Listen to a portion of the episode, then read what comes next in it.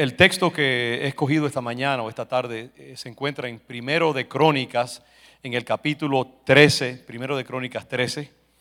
Es un pasaje extremadamente rico, largo, y voy a tratar de empacar. Uno de mis problemas esta mañana fue que la introducción misma tiene mucho contenido, pero quiero concentrarme en un llamado a los hombres de nuestra congregación, a los padres particularmente, pero a todos los hombres.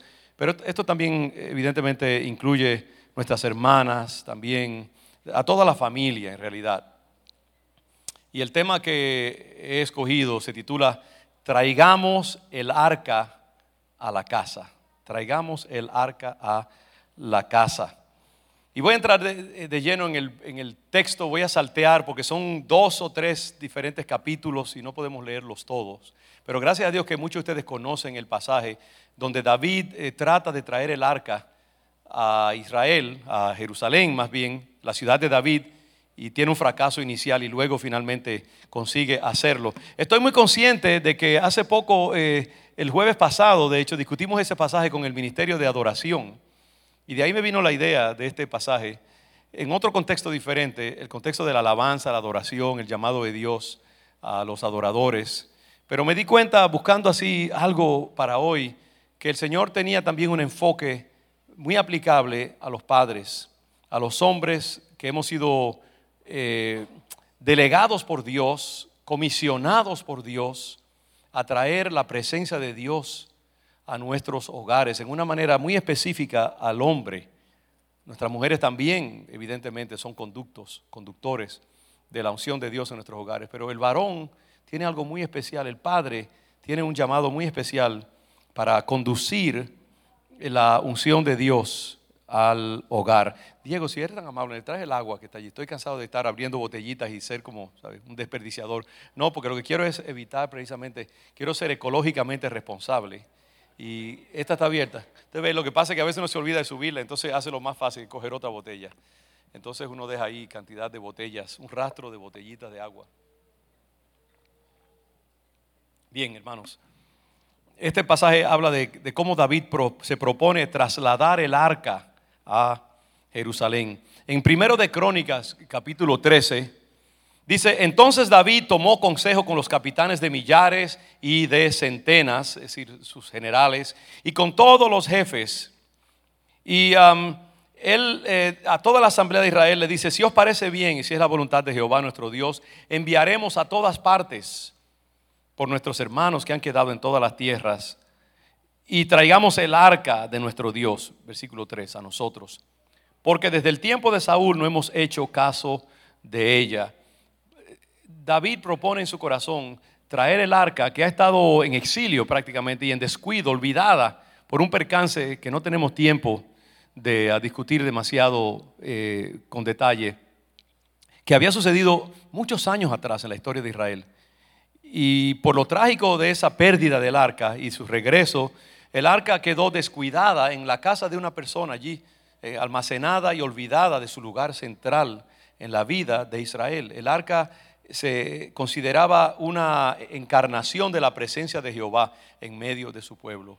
Incorporaba la unción, el poder, la protección divina, la energía divina en Israel. Y por eso los hebreos, a través de su historia, habían llevado el arca a la guerra porque era un símbolo del poder, la potencia de Dios con los ejércitos del Señor. Y ahora el arca ha quedado en desuso. Y David, como era un hombre que tenía un corazón tierno para con Dios, eh, concibe el proyecto de traer el arca otra vez. Fíjese lo solícito de David como rey. Él quiere bendecir a su pueblo y quiere introducir el arca de nuevo a la presencia en medio de Israel. Está solícito por bendecir su casa. ¿Cuál es la casa de David? su, nación. Como los padres, los hombres debemos también estar solícitos por la salud espiritual de nuestro hogar. Los padres debemos y los hombres eh, debemos ser muy cuidadosos de saber que tenemos una asignación de parte de Dios, de bendecir nuestros hogares, facilitando y canalizando la presencia del Espíritu Santo, la presencia de la bendición de Dios en nuestros hogares. David quiere incluir de nuevo el arca que ha estado en desuso en la economía de su pueblo. Entonces él concibe un plan de traer el arca del lugar donde está por allá por un campo y traerla de nuevo, instalarla en el tabernáculo que, que ah, luego habría de ser construido en templo más adelante por su hijo Salomón. Entonces él, eh, él eh, envía para que traigan el arca y concibe todo un plan nacional, todo el mundo está reunido, una gran fiesta, montan el arca en un carro de madera, alado por bueyes, un carro nuevo que nunca ha sido usado. Y dice entonces en el versículo 7 que llevaron el arca de Dios de la casa de Abinadab en un carro nuevo, y Usa y Ahío, Ahío guiaban el carro. Y David y todo Israel se regocijaban delante de Dios con todas sus fuerzas, con cánticos, arpas, salterios, tamboriles. Era una gran fiesta. Imagínense una fiesta donde todo el mundo está entusiasmado, contento, felices, saltando, celebrando y de momento alguien muere en medio de la fiesta. ¿Cómo se sentirá eso? Uno de los invitados más importantes cae allí destruido. Y eso fue lo que le pasó a este pueblo. Dice, pero cuando llegaron a la era de Kidón, Usa extendió su mano al arca para sostenerla. El arca, imagínense, alada por bueyes, un carro, una carreta, en un camino probablemente pedregoso y desigual. El arca se tambalea y, se va, y, Usa piensa que se va a caer y la toca impulsivamente para estabilizarla. Y es como si él hubiera agarrado un cable de electricidad de 5000 voltios y enseguida queda destruido ahí mismo por la fuerza de esa arca. Yo no creo que era el arca necesariamente, o Dios, you know, eh, resentidamente, es que eh, la ira de Dios como que estaba contenida en ese arca hasta cierto punto. Cuando usted toca la bendición de Dios en una manera inapropiada, esa bendición muchas veces se puede convertir en daño, porque las cosas de Dios hay que manejarlas con sumo cuidado. Y Usa cae carbonizado, electrificado por el arca de Dios. Y de momento se detuvo el ruido, la celebración, el gozo, la fiesta, se detuvo todo. Un gran chasco en medio de tanta alegría. Y el versículo 12 dice que David temió a Dios aquel día. Y dijo, ¿cómo he de traer a mi casa el arca de Dios? Está frustrado, está decepcionado, está desalentado, está atemorizado. Y dice que no trajo David el arca a su casa en la ciudad de David, sino que la llevó a otro lugar, a la casa de Obed Edom, Geteo. Interesantemente en el versículo 14 dice que bendijo Jehová la casa de Obed Edom y todo lo que tenía.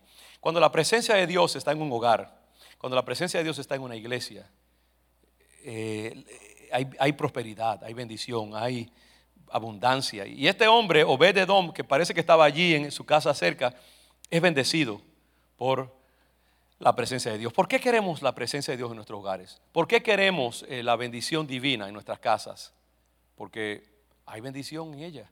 Nuestros hijos son bendecidos, nuestros matrimonios son bendecidos, nuestras finanzas son bendecidas, hay protección de parte de Dios. Todos nosotros debemos querer facilitar la presencia de Dios en nuestros hogares. No debemos asumir que simplemente porque somos evangélicos y vamos a la iglesia, eh, que la presencia de Dios activamente va a estar en nuestros hogares.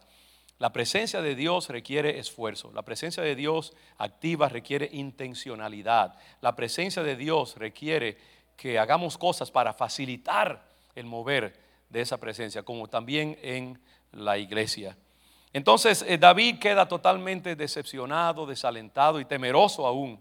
Y se pregunta, entonces, ¿qué, cómo, cómo entraremos? Está frustrado ya que ha habido esta situación. Pasa el tiempo y el arca queda allá. Y un día David quizás escuchando algo, un consejo, algo, recuerda algún, un detalle que se les había olvidado cuando ellos eh, quisieron traer el arca la primera vez. Dice eh, que David eh, pensó, en versículo 2, primera de Crónicas 15, ahora estoy en primero de Crónicas 15. entonces dijo David, ¿sabe que el arca de Dios no debe ser llevada sino por los levitas?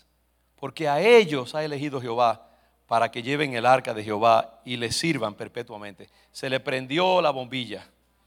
Él dijo, fíjate, lo que pasó fue que no manejamos con cuidado el poder de Dios la primera vez. Escogimos a, laicos allí, no consagrados, gente que no, no sabían lo que estaban haciendo y por eso hubo desastre. Saben, hermanos, que hay que usar la metodología que Dios ha provisto para que su gracia sea canalizada en la vida de nuestros hogares. Las buenas intenciones no son suficientes.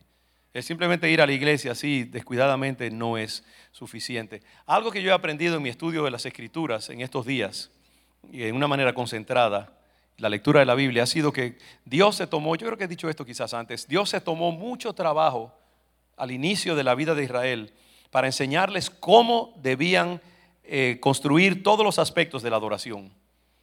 Cada mueble del santuario, las dimensiones del tabernáculo, la ubicación de los diferentes instrumentos, las vestiduras de los sacerdotes, hasta la composición del incienso que iban a usar, tenía que contener ciertos elementos y ciertas hierbas muy específicas para producir específicamente el incienso que Dios quería. Imagínense, Dios es un Dios de detalles. Y Dios también había determinado que el arca, cuando se construyera, tuviera cuatro anillos en los lados, en los extremos, eh, por donde se pudieran meter unas barras construidas de madera de acacia, cubiertas de oro, cuando la fueran a cargar de un sitio a otro. Y esa arca solamente podía ser llevada por levitas agarrando los extremos de esas barras para no tocar el arca. Imagínense, David ignorantemente había puesto allí el arca simplemente en un carro con buenas intenciones y ah, había puesto a gente no, no consagrada. Yo dije ya que eran levitas solamente los que lo podían cargar. Todo eso. Una violación muy grande, inocente, pero costosa. Y David de momento se da cuenta, oh, espérate, eso es lo que hay que hacer. Y entonces eh, concibe un plan. Y dice que él llamó a los sacerdotes, llamó a los levitas, los hizo que se consagraran, eh, determinó que el arca fuera cargada por ellos con las barras eh, que Dios había determinado. Y en el versículo 13 del capítulo 15 dice, pues por no haberlo hecho así nosotros la primera vez, Jehová nuestro Dios nos quebrantó por cuanto no le buscamos según su ordenanza. Hermanos, hay formas en que Dios quiere manifestar su presencia en nuestros hogares. Yo les digo, hermanas, eh, primeramente déjenme decir algo. Cualquier cosa que yo diga aquí acerca de los hombres, eh, no en ninguna manera está designado para menoscabar ni subestimar la importancia, el valor insustituible de la mujer en la iglesia. Yo tengo un supremo respeto por nuestras hermanas y que son coherederas del reino, dice la palabra, y que yo sé que tienen un, papel único para jugar en la economía de la iglesia. Pero por virtud de referirme a los hombres, quiero decir algunas cosas también que son importantes. Y es esto, Dios ha determinado, por razones que a veces uno no se puede explicar, que el hombre tenga un papel esencial, un rol único en la bendición del hogar. Dios ha escogido a los hombres para ser canales de un tipo de gracia en sus hogares. Y cuando los hombres ignoramos ese rol sacerdotal que Dios nos ha dado, hay peligro y hay pérdida. Hay bendiciones que Dios quiere canalizar a nuestros hijos, nuestra economía, nuestros hogares, nuestros matrimonios, que solo por medio de un uso apropiado del hombre, entregándose al Señor, consagrándose al Señor, el hombre es el levita hasta cierto punto que tiene un rol que jugar. Y así lo dice la palabra claramente en muchos pasajes. Y desgraciadamente muchas veces en las iglesias lo que menos hay es ese rol sacerdotal en los hombres. Y Dios tiene sus protocolos que Él quiere usar. Ahora la mujer tiene muchas maneras también de bendecir su hogar, déjeme decirle. El toque femenino, maternal, es algo que no tiene sustituto en el hogar. Pero hay algo que el hombre tiene que Dios ha, hecho eh, importante. Y los hombres tenemos que, en obediencia, constituirnos en canales de la bendición de Dios en nuestros hogares. Y cuando nosotros los hombres eh, negamos y descuidamos ese protocolo de que Dios ha, puesto en nosotros eh, una energía especial, que Dios nos ha llamado a ser iniciadores de la gracia de Dios. Dios quiere que nosotros como David estemos solícitos eh, en, nuestro hogar. David quiere bendecir a, Jerusalén. David quiere bendecir a su pueblo, quiere instalar el arca. Y él no es ni siquiera un sacerdote, él es un rey, es un guerrero, es un gobernante. Pero él quiere bendecir su casa y él sabe que él tiene un rol que jugar. Y por eso él dice, yo quiero traer el arca. ¿Cuántos de nosotros estamos conscientes de que en estos tiempos particularmente de la vida, nosotros necesitamos cubrir nuestros hogares con una unción especial. Nuestros hijos necesitan la unción de Dios. Nuestros hijos están en guerra por una cultura que quiere robarles la, bendición, una cultura que quiere llenarlos de doctrinas de demonios, una cultura que quiere hacerlos violar su sexualidad, como Dios los diseñó, una cultura que les habla acerca de la rebeldía, del cuestionamiento de la autoridad, de cosas que si ellos las ingieren van a ser de maldición y destrucción para sus vidas. Satanás está tratando de destruir las familias. Satanás quiere eh, dividir los hogares quiere dividir esposo contra esposa porque él sabe que si eso hace va a interrumpir el correr de la bendición de Dios. Satanás quiere que los hombres eh, olviden su llamado sacerdotal. Satanás no quiere que el poder de Dios, la presencia de Dios, la bendición de Dios habite en los hogares porque él sabe que donde está el Señor, Dios dice, por aquí no pasarás a Satanás y a los demonios. Y entonces nosotros tenemos que entender cuán importante es que el arca de Dios, la presencia de Dios, la bendición de Dios esté en nuestros hogares. Y que eso no es solamente para los sacerdotes, no es el pastor solamente, no es la iglesia la que hace esto. Tú como cabeza de tu hogar, como hombre en la sociedad inclusive, porque los hombres son necesarios en cualquier dimensión de la vida de una sociedad, eh, tú tienes un llamado especial, una responsabilidad especial que no le puedes dejar a tu esposa. David sabía que él tenía un poder para convocar que nadie más tenía. Y él por eso recibió ese llamado. Yo tengo que asegurarme de que entre la presencia de Dios de nuevo a mi casa que es Israel. Y Dios quiere que nosotros, varones, nos levantemos y entendamos el llamado de Dios para nuestros hogares. Porque hay un protocolo que seguir y ese protocolo incluye en una forma muy esencial al hombre. Y eso requiere que nosotros, y voy a olvidar el texto, francamente, como Dios me está llamando simplemente a, coger el arroz y los frijoles y mezclarlo junto con la carne y la salsa. Hermanos, eh, David trata de traer el arca, no usa el protocolo correcto y entonces hay muerte. Y después del tiempo él se da cuenta y entonces él llama a los levitas, dice que se santifiquen, llama a los sacerdotes. Eh, cada siete pasos o cierta distancia para la, progresión, la, ¿cómo se llama? la procesión, sí, con sacrificios, cánticos, adoración, porque la adoración es importante para facilitar la presencia de Dios. Él santifica a los sacerdotes, los cantores, él pone a los levitas a llevar el arca, todo hecho conforme al patrón. Y entonces llega la bendición. Entonces Dios coopera con el esfuerzo y lo bendice. Y ellos llegan con gozo a Jerusalén con su arca y la pueden instalar donde tenía que ser instalada, porque se siguieron las directrices. Muchas veces nosotros nos preguntamos, ¿por qué mi hogar no está progresando como, como debiera progresar? Hay mujeres que están hambrientas de ver a sus esposos tomar su lugar en el hogar, su lugar sacerdotal. Hay esposas que desean ver a sus esposos convertirse en sacerdotes.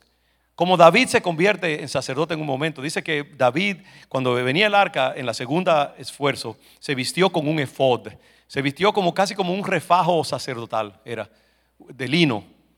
Imagínese este guerrero, probablemente musculoso, porque David peleó muchas batallas. Este hombre, hombre de hombres, varonil en extremo, rey, guerrero, gobernante, vestido allí con un vestidito delicado danzando delante de Dios con todas sus fuerzas. Hay mujeres que desearían ver a sus esposos hacer el ridículo danzando enfrente de la iglesia. ¿Sí o no, hermanas? no sé. Eh, hay un hambre en la mujer normalmente de que su esposo se convierta en un líder espiritual. Mis hermanos varones, no eh, piensen que yo estoy you know, dumping on you, no le estoy azotando, no. Estoy animándonos a todos, incluyéndome a mí, porque tengo mucho que aprender sobre cómo facilitar la presencia de Dios, cómo ser de bendición a nuestros hijos, a nuestras mujeres, para canalizar el poder de Dios. David se le olvida que es rey y con todas las cámaras sobre él comienza a bailar como un loco. Un guerrero, yo me imagino un guerrero danzando es la cosa más ridícula del mundo. Yo no creo que David había tomado lecciones de danza. Él hizo allí lo que podía, como si estuviera leteando en el agua, ahogándose. Pero estaba adorando al Señor. Se le olvidó la dignidad. Y Dios quiere que nosotros seamos adoradores. Dios quiere que los hombres nos convirtamos en sacerdotes, que nos vistamos con un efod de lino y dancemos delante de la presencia de Dios, que perdamos conciencia de nosotros mismos. ¿Sabe que los hombres somos muy conscientes de nuestra propia dignidad? ¿Sí o no? Nos preocupamos. ¿Qué, qué, piensa la gente de mí? El hombre es así, el hombre es muy cuidadoso de su dignidad, es muy autoconsciente, muy consciente de sí mismo. Y Dios quiere muchas veces que nosotros aprendamos a hacer cosas con las cuales no estamos acostumbrados a hacer. Varones, si ustedes, si yo esperamos a sentirnos cómodos antes de adorar, danzar, orar en público, cantar, nunca lo vamos a hacer. Porque el hombre es, eh, es como, el hombre por naturaleza es autocontenido, el hombre es más ah, rígido, la mujer es más suelta. Dios ha dado bendiciones a hombres y a mujeres. al hombre Dios ha hecho eh, cuidadoso, cauteloso, crítico. El hombre por naturaleza es un gobernante, es un legislador.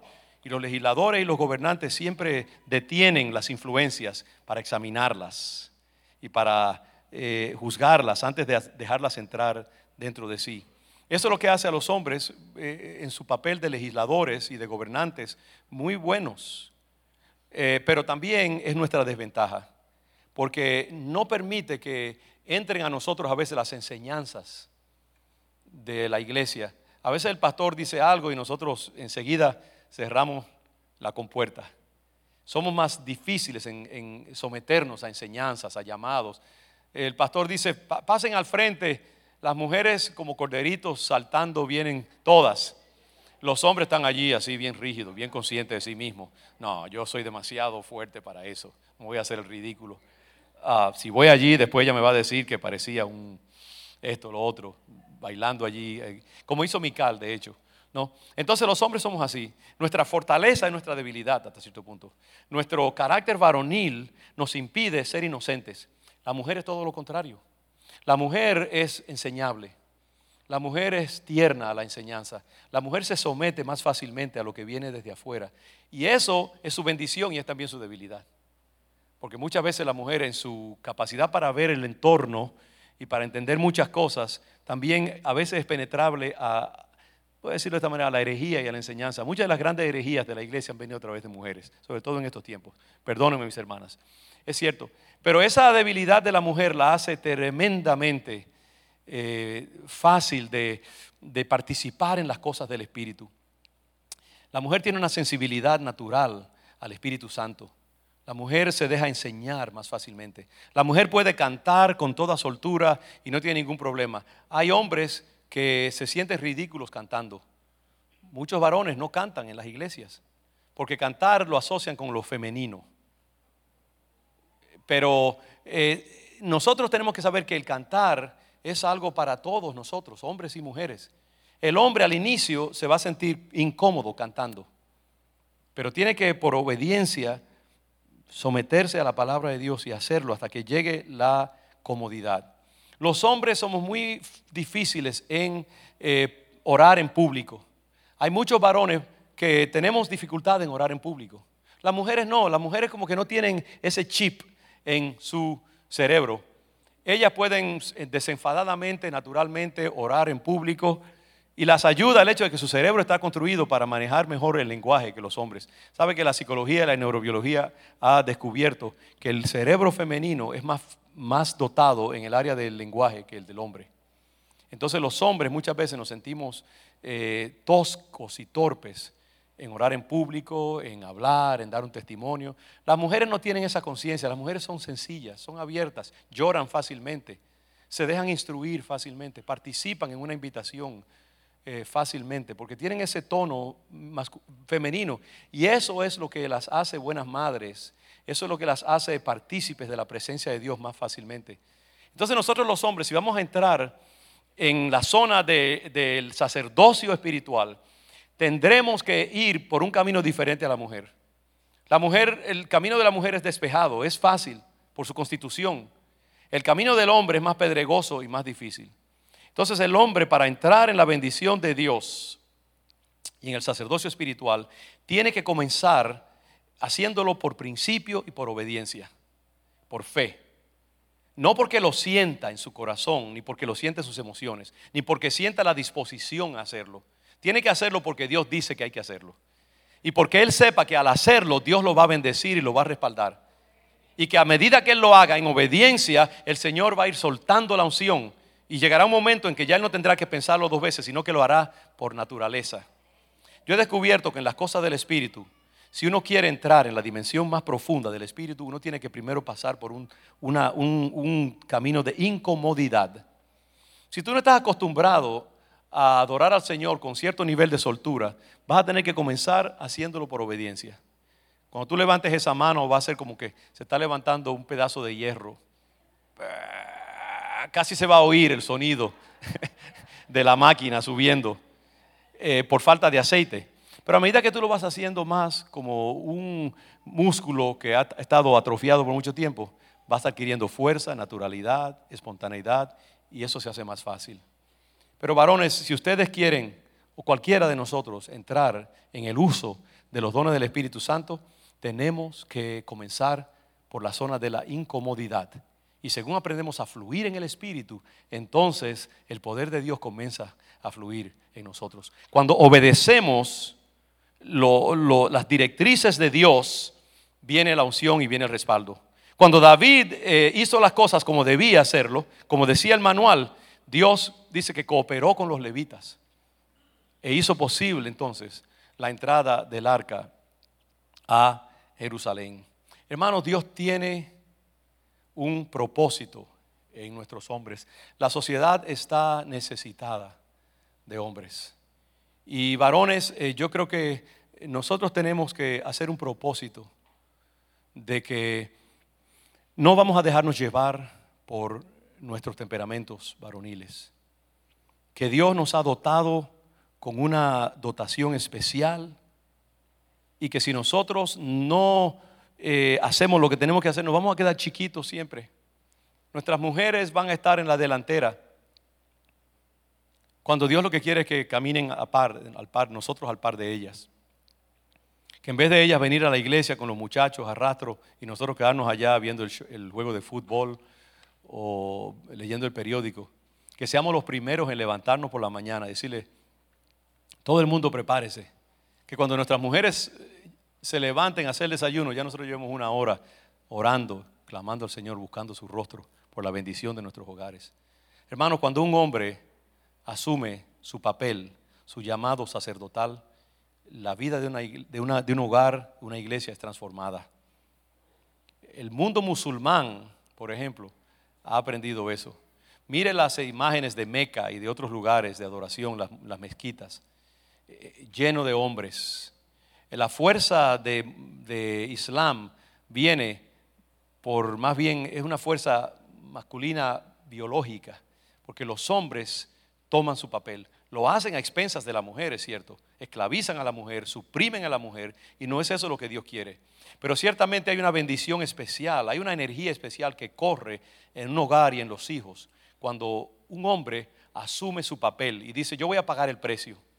Me voy a sentir incómodo, es cierto. Voy a cometer errores como cometió David. Voy a hacer el ridículo a veces. Pero lo voy a hacer porque Dios dice que esa es la manera, ese es el manual. Dice que la bendición va a correr a través de mí. Y yo lo voy a hacer. Voy a bendecir a mi esposa, voy a bendecir a mis hijos. Y sabe que el, el que un hombre tome el sacerdocio espiritual no quiere decir que la mujer va a ser reprimida. Yo creo que una de las cosas que, es más, para que la mujer sea bendecida, yo creo que el varón tiene que jugar su papel. Y cuando el hombre es puesto en autoridad en el hogar y asume su autoridad, una de las primeras cosas que debe hacer es invitar a su esposa a entrar con él en autoridad y facilitarle a su esposa todo lo que pueda para que ella entre en el uso de sus dones ayudarla.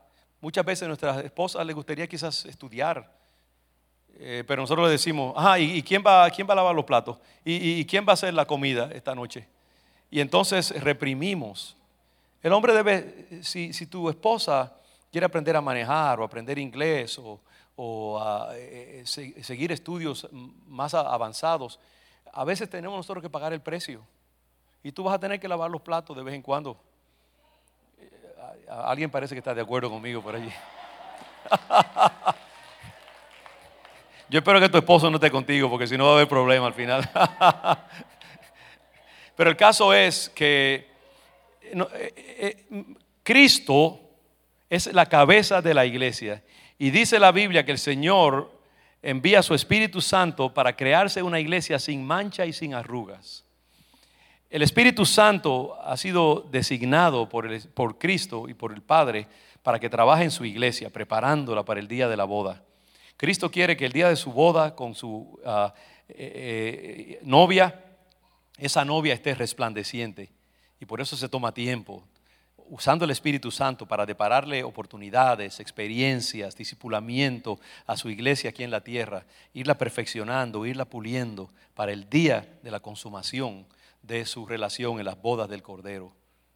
El Señor quiere que su iglesia, su esposa, llegue a su máxima altura y el hombre de Dios usa su autoridad no para oprimir, usa su posición de cabeza espiritual no para reprimir a su esposa o a sus hijos, sino para ayudarlos a llegar al nivel que deben llegar. No hay nada que bendiga más a una mujer que un esposo que la prefiera, la trate con con cariño y la ayude a entrar en su madurez. Esa debe ser la forma. Muchas veces nuestras esposas son obligadas a robarnos a bien su lugar en vez de nosotros concedérselo por la capacidad que tenemos espiritualmente. Y es importante que entendamos esto. Este, esta, esta meditación de hoy constituye un llamado a nuestros varones. ¿Sabe algo más, hermanos? Que la bendición de Dios está tan grandemente sobre un hombre que decide entrar en su papel que no debe haber duda en nosotros de que si nosotros emprendemos ese esfuerzo, el Señor nos va a bendecir con una cosecha grande. No vamos a fracasar. Porque creo que muchos hombres piensan, no, si yo comienzo eso, yo sé que voy a, fracasar. Yo no tengo la inteligencia, yo no tengo la educación, yo no tengo la soltura que mi mujer tiene, yo no tengo la facilidad de palabras que ella tiene. Yo he cometido demasiados errores en mi vida, ya eh, el déficit es demasiado grande. Y por eso hay una, hay una vocecita implícita en nosotros que nos dice, ni siquiera te molestes en tratar. Pero nosotros tenemos que creer que si yo hago mi parte, Dios hará la suya. Si yo sigo el protocolo de Dios, Dios me acompañará y traerá el arca a mi casa. Si yo me esfuerzo y me, me planteo una meta, una visión de llegar a ser un hombre lleno del Espíritu Santo, un sacerdote en mi hogar, una persona entendida en la palabra de Dios, y yo me propongo eso como la visión, Dios va a hacer que así sea. Yo no fracasaré. No fracasaré en el intento. Mi hermano, tú tienes que creer que si tú tomas autoridad, la unción de Dios estará sobre ti y Dios te llevará a donde tú tienes que llegar. Yo lo he visto muchas veces en hermanos que después de años de dejadez finalmente se han puesto las pilas y han dicho, yo voy a entrar en mi sacerdocio espiritual. Y Dios bendice y entonces viene la prosperidad al hogar. Hay muchos hogares eh, donde eh, ahora mismo uno, sabe de, casos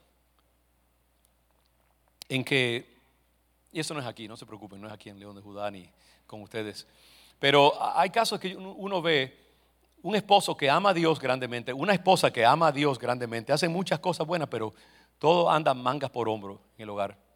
Nada funciona. ¿Por qué? Porque hay un desajuste hay una falta de sincronización en el hogar. No se están siguiendo los protocolos. La mujer anda por su lado haciendo sus cosas, el hombre por su lado haciendo las suyas. Y no hay un trabajo de equipo en que cada uno entiende lo que Dios les ha llamado a hacer.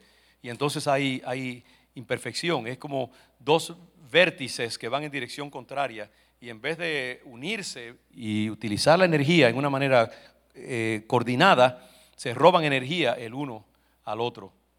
Dios ha hecho a la mujer para ciertas cosas, al hombre para otras, y después luego se mezclan los dos y, hacen cosas maravillosas.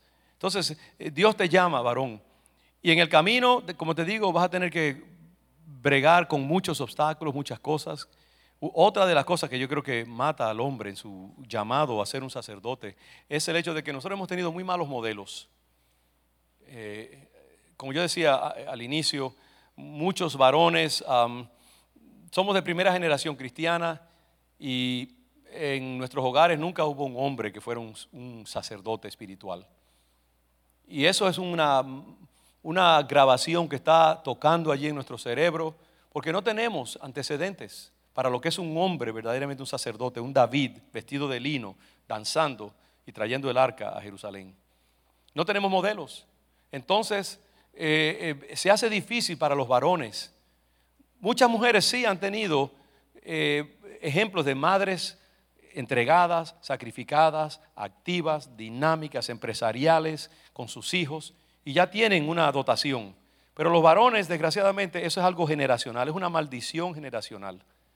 Que muchas veces en nuestras familias no ha habido ese, ese patrón. Y entonces eh, tenemos que inventarnos las cosas mientras vamos en el camino.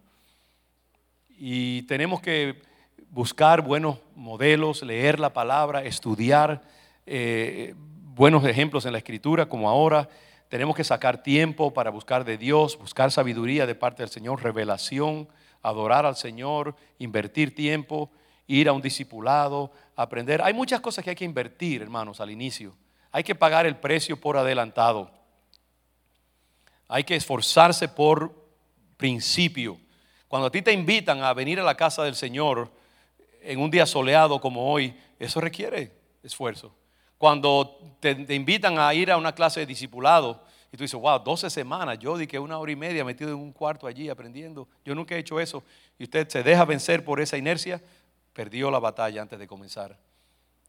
Cuando usted se deja vencer por el sueño y, no saca un momento para adorar a Dios, buscar el rostro del Señor, perdió la batalla. La unción de Dios viene a través de esos momentos de sacrificio que nosotros damos al Señor, creyendo que si lo hacemos, Dios va a honrarnos y nos va a dar la victoria y nos va a bendecir y va a poner nuestra batería al 100%. Pero hay que pagar un precio. No tenemos los modelos, pero si lo hacemos por fe, Dios lo hace.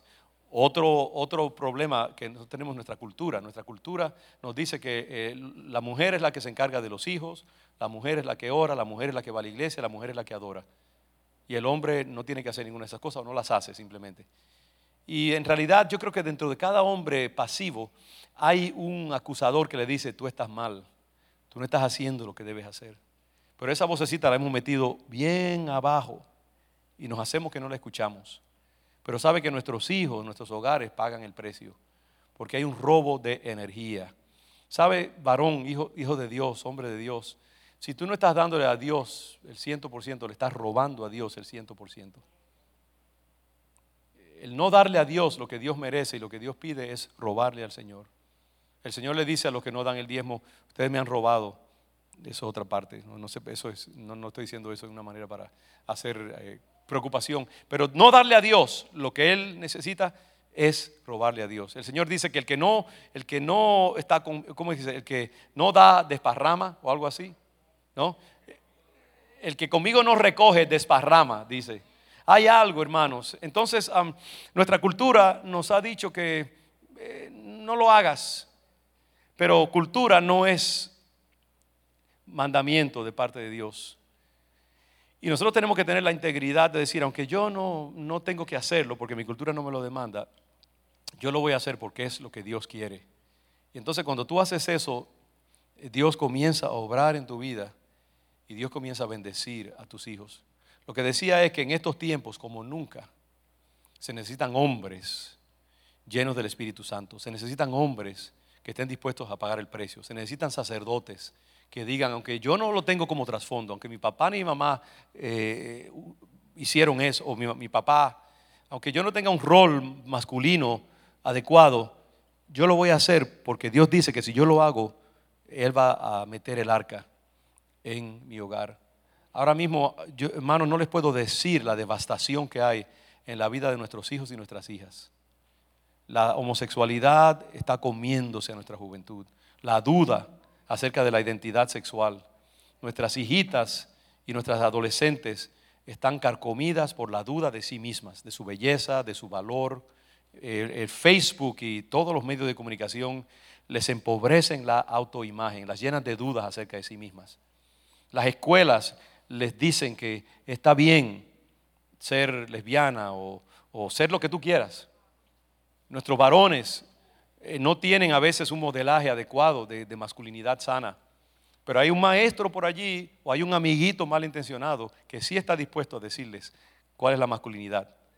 y muchas veces es algo diabólico que se inserta en su sensibilidad. Pero yo creo que cuando un padre adopta su postura de sacerdote, cuando se viste de un efod de lino como David, cuando paga el precio de su propio placer y su propia comodidad, como hizo David también danzando delante del Señor, el arca de Dios entra y sella a nuestros hijos y hay bendición. Yo creo que si, buscamos, yo sé que hay buenos padres, hermanos, yo sé que hay buenos padres que eh, no es por un error que hayan cometido necesariamente, no es por un descuido, pero hermanos, yo he descubierto algo y es que no hay misterios en el mundo. Siempre hay algo que explica el por qué el enemigo se sirve con la cuchara grande en una casa. Y muchas veces, como David, al inicio él tenía buenas intenciones y él no sabía por qué Dios mató a este hombre. ¿Será que Dios no quiere que el arca venga? Hasta que después entendió que había un error, había un fallo escondido. Y yo creo que muchas veces el fallo escondido es la falta de un padre que modele el carácter, la presencia de Cristo en el hogar. Lo que, que modele lo que es una sana masculinidad en el hogar. Una sana masculinidad, hermanos, bendice tanto a los varones como a las hembritas. Un hombre sacerdotal en la casa, bendiciendo su hogar con ternura, aunque sea cometiendo errores, pero esforzándose por canalizar la gloria de Dios en su casa, es visto por sus hijos y sus hijas. Y los varones aprenden la belleza de una masculinidad balanceada y le van a transmitir esa bendición a sus esposas. Cuando un varón ve a un padre que ama al Señor, que es fuerte y varonil, pero tierno a la vez, considerado, sacrificial, se le va marcando eso. Y hay algo que pasa en su subconsciente que lo sella acerca de lo que es ser un hombre eh, saludable. Y eso le afirma su masculinidad. Podrá escuchar cosas por allí, pero va a tener un sano freno que le va a decir, no, eso no está bien cuando se le ofrecen alternativas destructivas. Hay algo instintivo que se planta en el corazón de nuestros hijos, que va más allá de las enseñanzas externas, intelectuales. Yo creo que eso es lo que nosotros queremos, sellar a nuestros hijos con un sentido de lo que es ser un hombre y del placer de ser un hombre. Y nuestras hembritas van a aprender también. Porque no, el, modelaje de una sana femineidad no es solamente para la mamá, eh, con respecto a su hija. Las muchachas, las niñas, necesitan entender lo que es un sano hombre, lo que es un esposo. Para una mujer entregarse a un hombre, tiene que eh, tener confianza en lo que es un hombre. Y lo que es, porque a veces las mujeres o los hombres transmitimos ciertos modelos eh, subliminalmente, subconscientemente. Si una mujer ha visto un, padre o un esposo abusando de su mujer, eh, simplemente aplatanado en una esquina viendo televisión todos los días, mientras su madre hace una cantidad de cosas, abusando de la mamá, no tomando en cuenta a sus hijos, esa, esa muchacha muchas veces va a transmitir esa imagen a la masculinidad en general. Muchas veces va a desarrollar resentimientos y reservas con respecto a lo que es un hombre. Y cuando llegue el momento de entregarse inocentemente, abiertamente a su esposo, no va a poder hacerlo porque hay un freno que le dice, ser hombre es peligroso, ser hombre es dañino. Y nosotros somos responsables de eso. Cuando una jovencita, una, niña, aprende a, a pegarse a su papá, a tocar su cuerpo, a oler el olor masculino en una forma positiva, eso la prepara para una femineidad y un matrimonio saludable. Entonces, hombres de Dios, nosotros tenemos una responsabilidad eh, que en este tiempo en particular es terriblemente importante. Porque en años atrás, hermanos, eh, había tantas otras defensas acerca de la familia.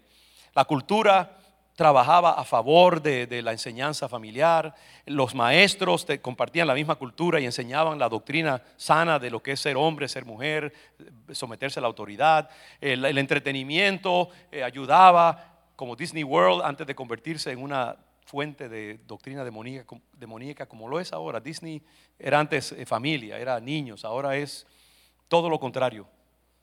Entonces, hoy en día no hay eh, las defensas que había antes, no hay las facilidades, los respaldos que tenía la familia. Hoy en día esto es un desierto. Y si el hogar no sirve como la fuente de enseñanza sana, no la van a encontrar en ningún lado, hermanos. Quizás la iglesia, pero la iglesia solamente un par de horas a la semana. El modelaje más importante tiene que tener lugar en el hogar. Cuando un padre coge a su hijo o a su hija y camina con ellos, habla con ellos, les expresa amor, está presente, les eh, consulta cuando tienen problemas, les enseña el amor de Dios, les enseña lo que es el amor del Padre, eso se convierte en una brújula interna que los seguirá todos los días de su vida. Y ellos no sabrán por qué aman la masculinidad sana, el sacerdocio de Dios, pero algo dentro de ellos les dirá lo que es el camino correcto. Entonces, varón, tú tienes un llamado especial, único. Como David, Dios te ha llamado a ser un levita, un sacerdote. Y tu llamado es a invitar esa arca de Dios a entrar a tu hogar, facilitar la presencia de Dios, sacar tiempo, estudiar los sanos valores de la paternidad adecuada, llenarte del poder de Dios, la unción de Dios, amar a Dios en una forma entrañable, no dejarte llevar por la inercia de tus sentimientos, no dependa de tus sentimientos, depende de lo que Dios ha dicho en su palabra y aplica la palabra de Dios en todos tus hábitos y tu forma de ser un padre, un esposo, y tendrás la bendición de Dios. Mucho más que podríamos decir, hermanos. Pero yo les llamo en el nombre de Jesús, varones en particular. Se me olvidó algo eh, eh, que después voy a compartir con ustedes. Mical, eh, la, esposa, hermanos, aunque sea un, pedacito, déjenme decirle, Mical, a Mical se le olvida la mujer tiene mucho, si madres, hermanas, esposas, si ustedes quieren eh, también que sus esposos entren en la bendición de Dios, anímenlos, no los critiquen demasiado, cuando hagan esfuerzos y fracasen, sean pacientes. Mical tenía muchas razones para ser eh, resentida. Muchas cosas que habían pasado en su vida, que la podemos más o menos eh, indagar así levemente. Mical, se había amargado y yo creo que David probablemente la había descuidado y la había forzado a casarse con él porque Mical pasó un año como esposa de otro hombre que Saúl la había entregado a otro hombre y David la había obligado a casarse con él por un contrato que él había hecho sobre Mical con su papá Saúl. Yo imagino que había, había resentimientos en Mical. Y cuando ella vio a David danzando y siendo este gran hombre de Dios ante el público, yo creo que en su corazón quizás había resentimiento. Y en vez de recibir a David con gozo cuando llega a la casa, ella le dice, mm, mira este rey cómo quedó ante la multitud, avergonzándose como un cualquiera, danzando delante de Dios. Y lo criticó, eh, eh, le hizo daño espiritualmente a David. Esposas, quizás ustedes tienen muchas razones para ser eh, resistentes y ser resentidas con sus esposos. Quizás ha habido años de abuso, de neglect, de descuido. Quizás ha habido ofensas. Quizás su esposo ama al Señor imperfectamente. Quizás comete errores, quizás hay inconsistencias en su caminar, quizás hay en su comportamiento cosas que a usted no le guste. Pero usted tiene dos opciones. O usted le aplica la ley y lo critica y, y le recuerda todas las cosas malas que él hizo en el pasado y retiene el resentimiento, o usted entiende que sea como sea, la ventaja para su hogar y para sus hijos es que usted le facilite a su esposo el entrar en su sacerdocio. Que perdonemos más, que seamos menos críticas, más pacientes, que a, cualquier señal de esfuerzo usted esté lista para bendecirlo, que usted le exalte su masculinidad.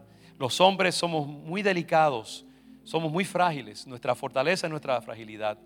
Y cuando nosotros nos golpean, nuestro corazón de león eh, nos neutralizan. Somos tímidos, el menor fracaso nos neutraliza y los hombres necesitamos esposas que nos animen y que nos bendigan, que nos alaben, que nos digan cuando hacemos cualquier cosa bien hecha. Mira, aunque sea una limonada, si le quedó bien, bendígalo y dígale qué bien te quedó la limonada lo que sea, vamos a, eh, hermanas, bendigan a sus esposos, no sean como Mical, que criticó a su esposo quizás con razón, pero no era lo conveniente. Un hogar donde hay una mujer criticona y descontenta eh, eh, no va a ser bendecido por Dios. Y esposos, hágale la vida fácil a su esposa. Dele oportunidades y razones para alabarlo y para bendecirlo. Porque esto es un mecanismo muy delicado. La mujer se somete sobre todo a un hombre sabio, consagrado, entendido, entregado, sacrificial, bondadoso. Así que para que la mujer se sujete hay que tener un hombre que la levante y la invite. Y para que el hombre se atreva a entrar en su sacerdocio, tiene que tener una mujer que lo anime y lo perdone y lo aliente a entrar en su sacerdocio a pesar de los errores que pueda cometer. Eso es lo que Dios quiere, hermanos. Dios quiere que nosotros entremos el arca a nuestros hogares. Vamos a bajar la cabeza un momentito. Hombres de Dios, yo quiero hablarles a ustedes específicamente ahora, que no se pierda la verdadera intención de este sermón. Varón, quizás, quizás tú nunca inclusive has estado en la iglesia antes. Quizás tú no, estás acostumbrado a, una iglesia. Quizás tú nunca has tenido un trasfondo donde haya hombres entregados al Señor, consagrados a, a Dios. Pero hoy el Señor te llama a adoptar tu sacerdocio. Dios te llama hoy a decir, sí, yo, yo tengo un llamado especial y tengo un privilegio y um, lo acepto y lo abrazo. Y si tú no has entregado tu vida al Señor, entonces eh, yo te pido que hoy comiences a buscar de Dios. ¿Por qué no invitar el arca de Dios en tu vida? Si hay algún varón aquí que quiera recibir a Cristo y invitarlo a su hogar, este es un momento especial ahora. Yo te invito a invitar al Señor a tu corazón. Si quieres levantar tu mano, si quieres ponerte de pie, si quieres pasar al frente, como tú quieras, te invito pero no dejes que pase este momento. No dejes que pase el momento de tú decir, Señor, entra el arca a mi casa, entra el arca a mi corazón. Invita a Jesús a entrar a tu vida. Conviértete en un mecanismo, un conductor de la gracia de Dios en tu casa. Invita al Señor a tomar control de tu vida. Ahora mismo prométete a ti mismo que tú vas a asumir tu responsabilidad y vas a buscar de Dios con todo tu corazón. Vas a ser un siervo hambriento de la presencia de Dios en tu hogar. ¿Te gustaría que Dios comenzara a hacer transformaciones? Atrévete ahora. Invita a Jesús a entrar a tu corazón y a tu casa. Conviértete de un mero receptor a un productor de energía sagrada en tu hogar. Y yo te prometo que vas a hacer algo, va, a ser un cambio transformador. Yo sé que Dios le está hablando a algunos, muchos de nosotros esta tarde. Te invito a aceptar el llamado de Dios a ser un sacerdote en tu hogar, un David que entre el arca a la casa de Dios. Padre, yo pido en el nombre de Jesús que te muevas con poder en el corazón de mis hermanos. Muévete en mi corazón, primeramente. Muévete en el corazón de cada varón, en cada hogar, y haz tu obra, Señor, una obra transformadora en nuestros hogares. Cambia nuestra disposición, Señor, y oriéntanos en la dirección que necesitamos ir. Que tu palabra cale hondo, Señor, en nuestras vidas. Yo declaro que hoy es un día de transformaciones en muchos hogares aquí en León de Judá. Que tú estás haciendo cosas nuevas y veremos tu gloria, Señor, manifestada. Te damos gracias Gracias Señor. Dile al Señor gracias y dile que al Señor prométele que hoy comienza una nueva canción en tu hogar. En el nombre de Jesús. Gracias Señor. Amén y amén.